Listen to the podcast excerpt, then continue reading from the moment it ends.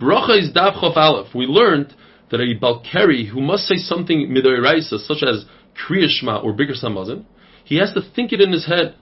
Where Shemona Esrei, which is only the Rabbanon, he doesn't think it at all. How do we know that Birkas Hamazon is the Raisa? It doesn't get any more clear than this. It says in the pasuk, "Ve'ochalta," you eat, "V'savata," and you're satiated, "Uve'rachta," and you say Birkas Hamazon. Birkas HaTorah, it says that Moshe Rabbeinu said, "Ki Shem Hashem Ekra," I'm going to announce Hashem's name, name, and Klal Yisrael is going to say Amen, and then from there we're going to continue to the Shira that is brought down in Parshas Haazinu.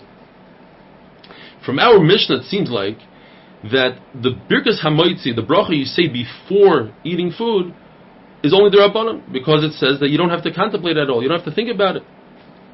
Even though we have a Kal Vachomer going in two directions, that one should perhaps say Birkas HaTorah after you learn Torah, and one should say Hamoitzi before you eat, Kal Vachomer. If you make a Birkas Hamazon after you eat, so certainly you should make a bracha after you learn Torah.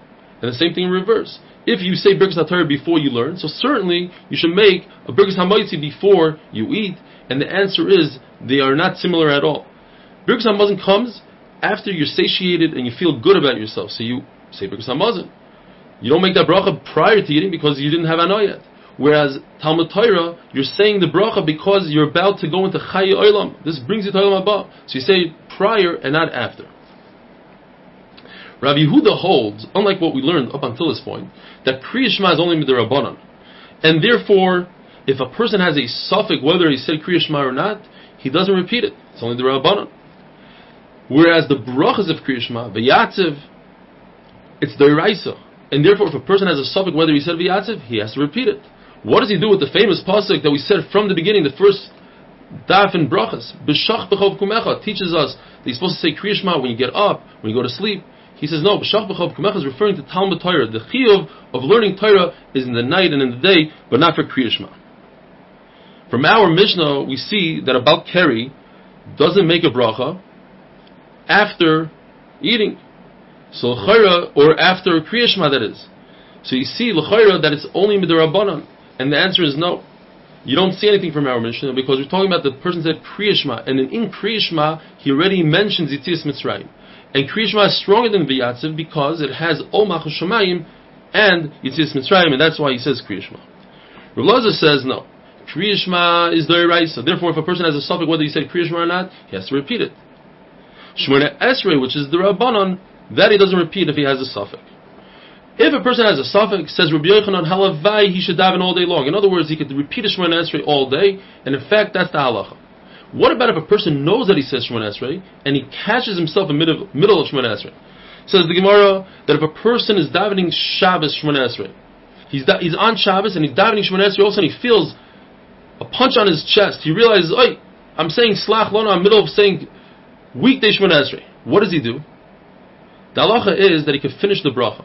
What is the reason? The reason is because in reality, we should be saying Shemona Esrei of the weekday on Shabbos, and in addition to that, add the brachas of Shabbos. But because of the tircha of the tzibur, Chacham said you don't say Shemona Esrei. So therefore, if he finds himself saying a bracha of a regular weekday Shemona Esrei, he finishes it off. Whereas a person who realized that he already said Shemona Esrei, and now he's saying it for the second time, if he's in the middle of a bracha, he stops right there where he is, and he doesn't finish, because he has no chiyuv to say it. Afal Pikain, nevertheless, if a person comes into a shul, he daven biyechidus, he comes into the shul and he finds the tzibur davening Shemon he could say Shemon Esrei again as long as he shows that it's a tefillas nedava, meaning he adds to each of the middle brachas, he adds something of his own and makes it personal. If a person comes into a shul, and this is Allah he comes into a shul, and he finds the tzibur davening Shemon Esrei, what should he do? Well, this is machlekes. According to Rav Huna, if he could finish Shemona Esrei before everybody gets to the Chazan gets to Maidim, then he should start Shemona Esrei and finish. Because the problem is you don't want to be davening Shemona Esrei while everybody bows and does Maidim, because then it looks like you don't agree to the Maidim. But according to Rav Chisda, he has to be able to finish his Shemona Esrei before everybody gets to Kedusha. And the Machlaikis is whether a person can say Kedusha by himself or not. So we, the Paskin, that a person can't say Kedusha by himself, L'chayra comes out that he should be able to finish Shemona Esrei before everybody gets to Kedusha. Now, according to everybody, while you're saying Shemona Esrei, you cannot stop for Kedusha and Baruch etc. There's machlokes whether you could stop in middle of Shemona Esrei to say Amen Yehi Shmei Rabba. According to Rabbi Yochanan, you could. We don't pass in Allah like that.